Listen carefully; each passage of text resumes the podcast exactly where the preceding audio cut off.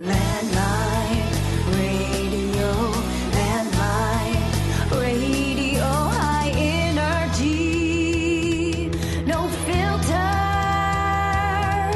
Oh yeah. Okay, we're back here, Landmine Radio. I'm very excited to be again in the Capitol, second in the Capitol podcast with Representative Gabrielle Ledoux.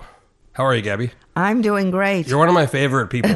and why is that? I just, you're just, you got something about you that, that really, well, thank, thank you, thank you, Jeff. kind of like me, you draw attention to yourself. And I like people who, who do that. Sometimes I'm not trying to draw attention to myself; it just sort of happens. Well, whatever the reason, it's, it's, uh, you're, you're fun to watch. So, um, obviously, we're in the Capitol right now. There was supposed to be a one o'clock meeting of the House, and that's been, I guess, delayed until, until later. Yes, but that's not particularly unusual. I mean, we have a joke around here. It's like legislative time. And legislative time, you know, if something's supposed to start at 1, well maybe it starts at 1:15, maybe it starts at 1:30, Mm-hmm. maybe it starts at if it if it's just a little bit late, then they don't do uh, a memo about it, an email. But if it's going to be a couple of hours late, then they send out an email to everybody so that they know they don't have to be back here. So there's a lot to talk about in the House, and we can talk about that uh, later. First, I want to start with uh, a little about you. I think folks who know you probably know this, but you've actually represented the the other district, another district in Kodiak years ago. I did. I did. From 2005 to 2009, I represented uh, a combination of the Kodiak Island borough and also the northern half of the Lake and Penn borough. So the current person there now is Louise Stutes, right? Representative That's Stutes? right. But now, Louise, because of redistricting, Louise's district is a little bit different than mine was. She represents the Kodiak Island borough. She doesn't represent the any portion of the Lake and Penn borough, uh, but she also represents uh, Yakutat and Seldovia. And funny enough, the group of 19, um, 16 Democrats, Independent, Dan Ortiz, and then you and Louise Stutes are in that group. So something's going on in Kodiak. Well, and You know? then then you think that Gary Stevens, who was the uh, Senate president Mm-hmm. for I believe two terms during the bipartisan working group, and I think it yeah. lasted another two or four years. Um, he was from Kodiak, and he represented Kodiak and Homer, and of course Paul Seaton was Right, he was in the your previous majority Yes. in the House. So Yes. something's going on down there in uh, Homer Kodiak area. Somebody says it may be the water. That's funny. So so you and I we go back quite a long ways. The first time I met you, I don't know if you remember this, was 2011. I had filed to run for the House before I switched to run for the Senate in 2012. There was a Republican meeting at the Millennium Hotel. It was a Saturday. It was like an eight in the morning meeting, and I was. They asked all the candidates to show up, and I was. I brought my friend. I was really nervous because I'd never done that before. And you were there. You were running too for the. Were you, was that your first time running for the House in Anchorage? No, 2012, or were you already in the House at that point? no, I wasn't in the house at, at that point, uh, but I was going to be running for what was going to be an open seat Mm-hmm. in in, tw- in 2012. And I remember you had just you got up there and you had just got back from Chile, Yes, and you were talking about about Chile. So, and then I met you, and I, I remember I remember very vividly. I was like, I like her. and I, and I, I do remember that meeting quite specifically because I was with my friend Lisa Vaught. Right, and she and she She was running for the same district that you were but- running but- for at the time. no, she, I don't think she had no, not yet. She filed later. okay. So I had filed to run for the House, and I was gung ho about that. I was running against uh, Chris Tuck. I, you know, I didn't know him that well, and I, I said I'm a Republican. I'm going to run. Everybody wanted me to run against him, and I would have continued to do that, except I had a fundraiser, and it was like November, December 2011, and she came. Didn't know who she was. She was asking me all these like really pointed questions, and I remember thinking, who like who is? Why is she asking me all these questions? Lisa? Yeah, and then like two days later, she filed a run against me in the primary. Oh, okay. So, so then I, I said, well, screw it. If I'm going to be in a primary, I'm going to run against Lesil McGuire. So that's kind of the reason I switched. If she wouldn't have filed, uh, I probably would have stayed in the the house race. But I like her. She worked. She worked for you for a long time, right? Or she worked for me for six years. we had a yeah, that was interesting. So What um, what's going? I mean, what's what's really going on in the House? I mean, I think everybody's paying attention. There's after the election, Representative Grenn got beat and Paul Seaton got beat, Representative Seaton, and there was a looks like the Republicans, you know, had the press conference and declared victory, and it was suspicious because it was such a small one. It was such a small margin of margin for error. One of the seats had not been decided Mm-hmm. upon yet, and then they had a member who wasn't at the press conference. Yep. And I believe had made some sort of, or subsequently made some sort of statement that he wasn't sure whether he was going to support the person that the caucus had selected if they were in the majority to be the speaker. Yeah, so they selected Talerico, and then Representative Eastman wasn't at the meeting, and then the next day he told uh, KTO or some somebody that uh, I'm not even sure I'm going to vote for him, and it kind of started to. I think it started to basically unwind pretty from there, and then down the road. Um, And then, then the, I mean, on election night, Kathryn Dodge was about 80 votes behind. And that didn't really look at that point as if she was going to pull it out. And then up until the recount, I mean, it kept going back and forth and back and forth. And then finally, when they had a recount, it ended up one vote for Bart LeBon ahead, and the, the lawsuit didn't change things. But by this time, Gary Knopp had decided that he didn't think that the Republican caucus um, could make it because it had such slim margins, and any any one person uh, could, you know, hold everybody else hostage. And he wanted to see a coalition. And so he bailed out of the Republican caucus. So he's not with the former bipartisan majority, but he's not with the he's Republicans. a he's a representative of, of one. He's kind yeah, of well, his, he's on his representing his district. So um, So nobody has 21.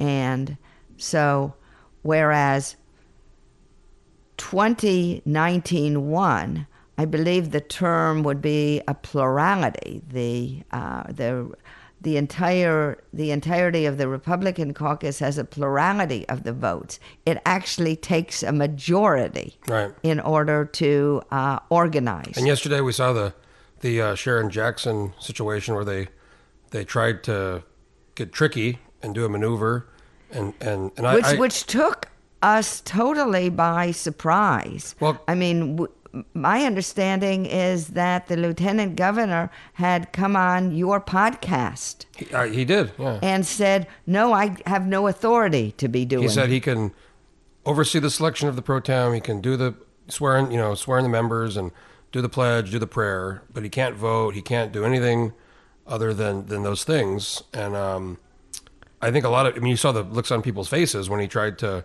he tried to direct the message from the governor directly to Rep- House Republicans, specifically to Representative Talerico. And I wrote an article last night, and I I looked up the, you know, history of the ex- identical thing happened in 2003. Lisa Murkowski won re-election in the House. Her dad became governor. He appointed her to his Senate seat, leaving a vacancy. And guess, guess who he appointed? Uh, it, was Nancy. It was Nancy, Dahlstrom, Nancy who's, who's- Dahlstrom. who's surrounding this whole. It's like this whole controversy is surrounding her again because she's resigned Yes. from 13, and now Sharon Jackson's been appointed. It's like she, she's got like a she's like knack for being in these weird. but but in that situation, the the message from the governor was sent to Speaker Kott, who was a speaker elected speaker, and when Walker, I looked this up in the journal, when Walker appointed John Lincoln and Tiffany Zulkosky, both of those letters were addressed to Speaker Edgmon. But this letter from Governor Dunleavy was addressed to Republican members. So it seems like very clear what's going on. At any rate, I mean, it, it took, it certainly took us by surprise. And I mean, everybody likes Sharon Jackson.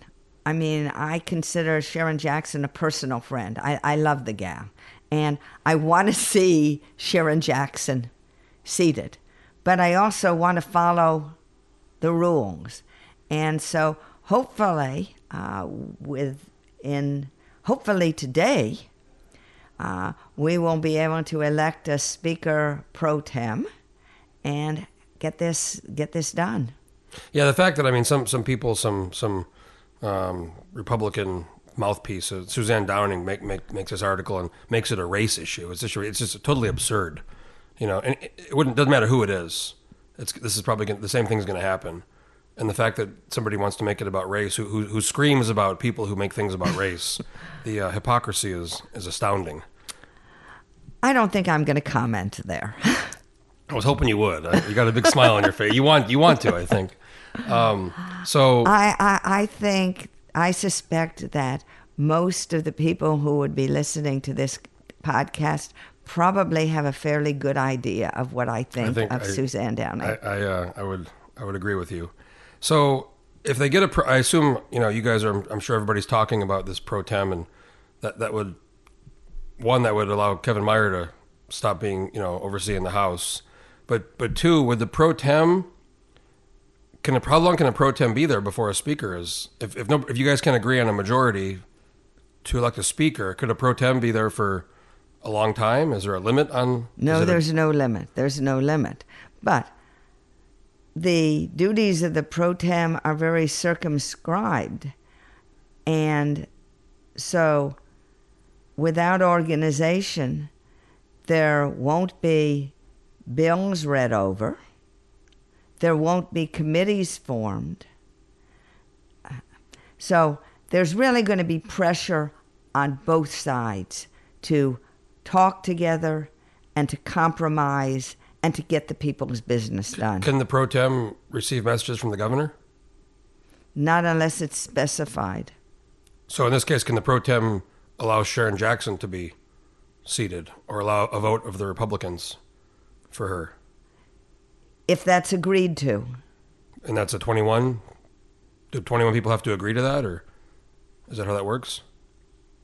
21 people would have to agree to the selection of a pro tem and what the duties of that pro Oh, okay, tem see. are. So, oh, So love- hopefully, I'm sure there's been some Ho- fascinating. hopefully, we can uh, reach consensus on that and have not just 21, but maybe all of us agree. Mm-hmm. I'm, I'm sure there's been some fascinating conversations here in this there building are the last couple, always some fascinating conversations, Jeff. to be a fly on the wall in some of these rooms. Uh, Well, so- actually, you don't even have to be a fly on the wall because the, some of these rooms are so paper thin. Well, you know, I- I- all you got to do is stand out in the hallway. I've been here the last couple of days, and I haven't spent you know much too, too much time in the Capitol.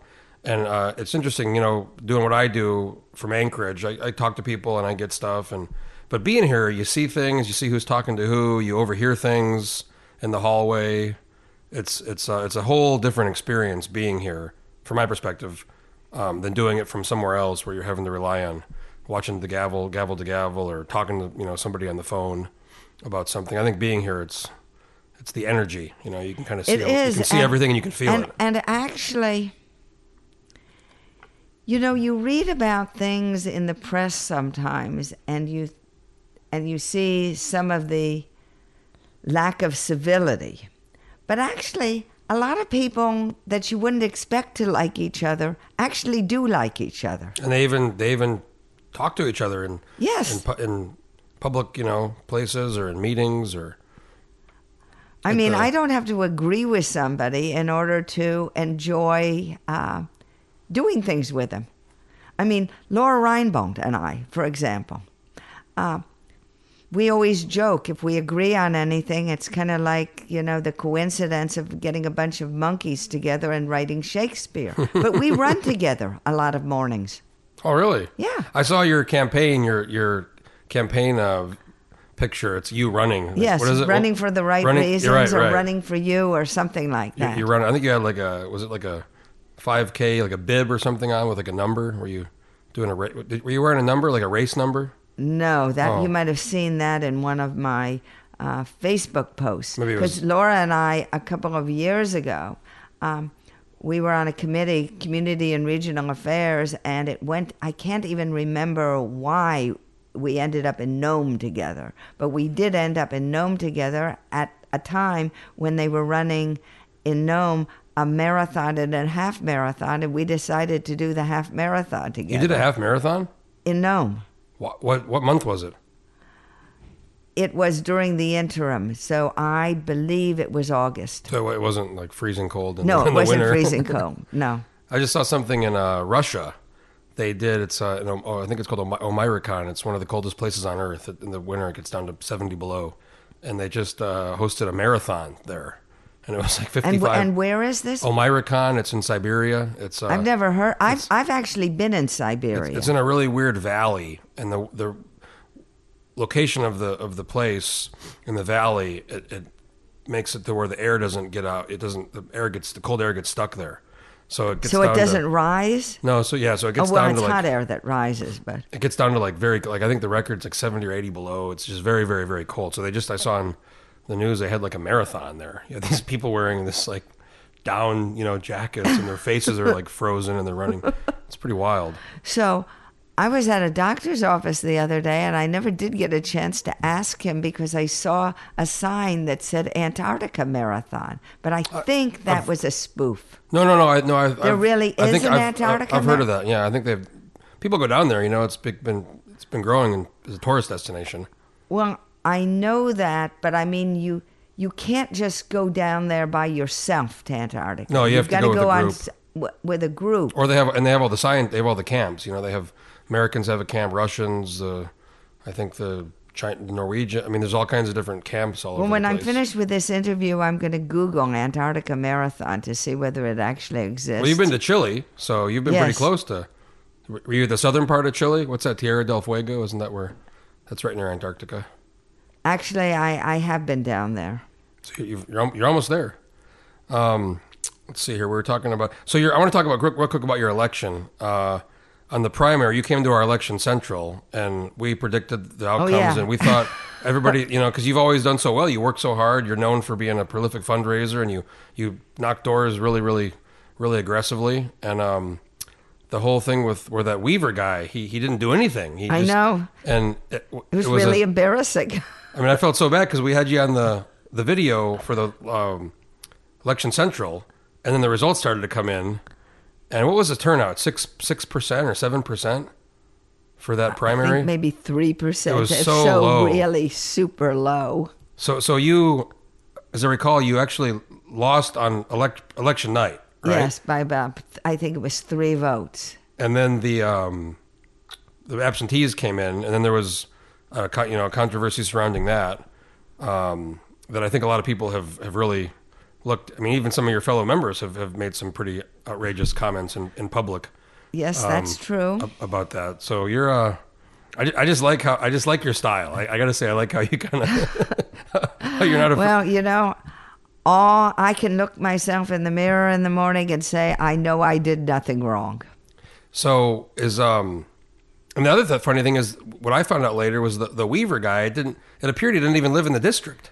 He was living in some uh, house know, or apartment downtown. So, I mean, if you want to talk about uh, election fraud, So yeah, the absentees came in, and you you um, here we are. Uh, let's talk a little bit about the your pr- previous majority in the de- Democratic-led coalition. Uh, it was 22. well, we don't really look upon it as a Democratic led coalition. I mean, we had three people uh, in leadership positions um, in the old majority. oh, it's called you know bipartisan, but it was Right. Um, and and two and another two, uh, Speaker Edgmon and um, Finance Chair um, Neal Neal. Neal Foster. Neal Neal Foster had both come over with us from the Republican led. Yeah, no, they had both been in the Republican Yes. previous group for. So I mean, we we came over together, and we didn't really even think of each other as you know, when they're Democrats and we're Republicans. We just we were a group together. So, so the group at first was 22, and then after some issues with uh, Representative Keto, it was down to 21. So Yes. So you you have, I mean, direct experience with a very slim majority. Right. Um, what what do you think? How many members do you think a majority needs to to really not have to deal with some of the problems that occur when you have such a razor thin majority? Is it 25? Is it 30? I guess I would say that the very least you have to have is 22, the very least. What, what, what's ideal? I mean, to, to not have to worry so much about a few people doing something and causing problems. Well, I mean, what's really ideal when you're looking for a three quarters vote is to have 30. But, I mean, outside of the three quarters vote, probably 25, 26, 27. That gives you a little bit of, of leeway. A little wiggle room. Yes, wiggle room. I did a podcast with former Speaker John Harris a few two or three weeks ago, and he had said that um, when you have 25 or 26, like you said, you you know sometimes members, rule members, for example, he said he was very good friends with Richard Foster, and sometimes he he said you know you don't have to vote on this because it's not you know it's not a good vote for you, and we have the the, the leeway to kind of do that when you have more people. Um, so what do you, what do you what I mean? How long do you think the gridlock can can go on for? I mean, could it last weeks or it could, but I'm hopeful that it won't. what do you what do you see as the ideal scenario to resolve this and to form a majority? I guess the ideal scenario is a bunch of people getting together and uh, deciding that they can work with each other and that they can trust each other and simply forming it. I mean, that would be the ideal scenario. People working together, making compromises, and uh, getting the show on the road. How much do you think um, the Republic, the Republicans and the Republican group, how much do you think um, they worry about? So you and Louis Stutes and Paul Seaton were, you know, pretty viciously attacked by by Tuckerman Babcock and the Republican Party for for joining up with uh, the the Democrats.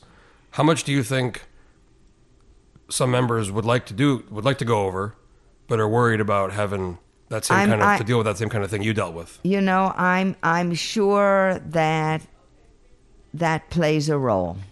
the new chair of the party, Glenn Clary, he uh, he doesn't strike me as having that same kind of style. He doesn't have that. He he is one of the nicest people you will ever meet. I've known Glenn Clary for years. Yeah, I've and known I and I like him and I respect him. I've known him for a long time too, and he, he seems very, um, what's the word? He's a very honorable guy. He, I don't think he would do some some He, of the he things, techniques, tech tactics that Tuckerman used. He is a totally honorable person. And the, the the funny thing is, if you look what Republicans and specifically Tuckerman Babcock did with you and Luis and, and Seaton, um, Paul kind of shot himself in the foot. If he wouldn't have run in the Democratic primary, if he would have run in the Republican primary, he would have won the race almost certainly.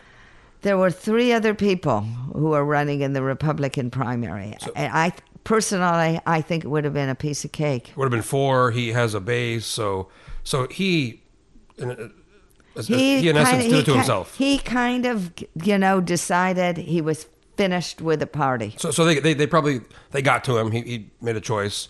Um, he- so he kind of in some ways beat himself. You and Louis Stutes won. So it wasn't even like their attacks were that effective. I mean, they got lucky on Seaton because he he switched, uh, and then you and Louis Stutes won. Well, your, they weren't pleasant, though. I mean, they really no, they weren't, weren't pleasant. I mean, I remember I heard last year that actually this is going to be in today's Alaska Stalker column, but the Republican women or they invited all the women to a, a I don't know like a reception next week, and and you you're on there. The invitation yes, has and you so and is so is Louise. Louis Stutes. But last year, didn't they deliver cake or they they brought cakes to all the Oh, something like that. but they but they didn't they left you guys out, you and Louise and Paul. So you know that's kind of mean. I mean, who everybody likes cake. that that's. You know, I li- I like the Republican women down here. Well, and, I mean, and I'm, been, and I'm actually looking forward to attending the uh, to attending the luncheon. You've been so, so involved with Republican women and Republican. I mean, since I've known you back in 2011, it must be awkward, you know, when when when the party does something, but when I mean, I know so many people that like you, and and they didn't like what the party did, and um, I think it's probably so I, I I'm I'm really you know I got that invitation and I thought that is really nice. I Making- I really like that. making amends. You know, I'm not even thinking about it as making amends. I mean, it's an olive branch, and I, I am just hoping that no matter how organization ends up, that we can all be civil to each other and we can be have relationships. No, you're you're right. That's that's. I think the most important thing in politics, especially in this building, is relationships. If you don't, if you can't do relationships, then you probably can't do anything. It's it's something which is of critical importance. Some members, and I won't say who, are uh, not very good at forming relationships. Others are much better at it. Um, so what else was I going to ask? So, so you're actually a lawyer, right? I am. Do you still practice, or No, I haven't practiced for a while. So are you still like bar? You still can you practice, or are you? You know, I'm on inactive status, uh, but I could always reactivate it if I wanted to. So if I get in trouble, I'll, you can reactivate. You can you can represent me.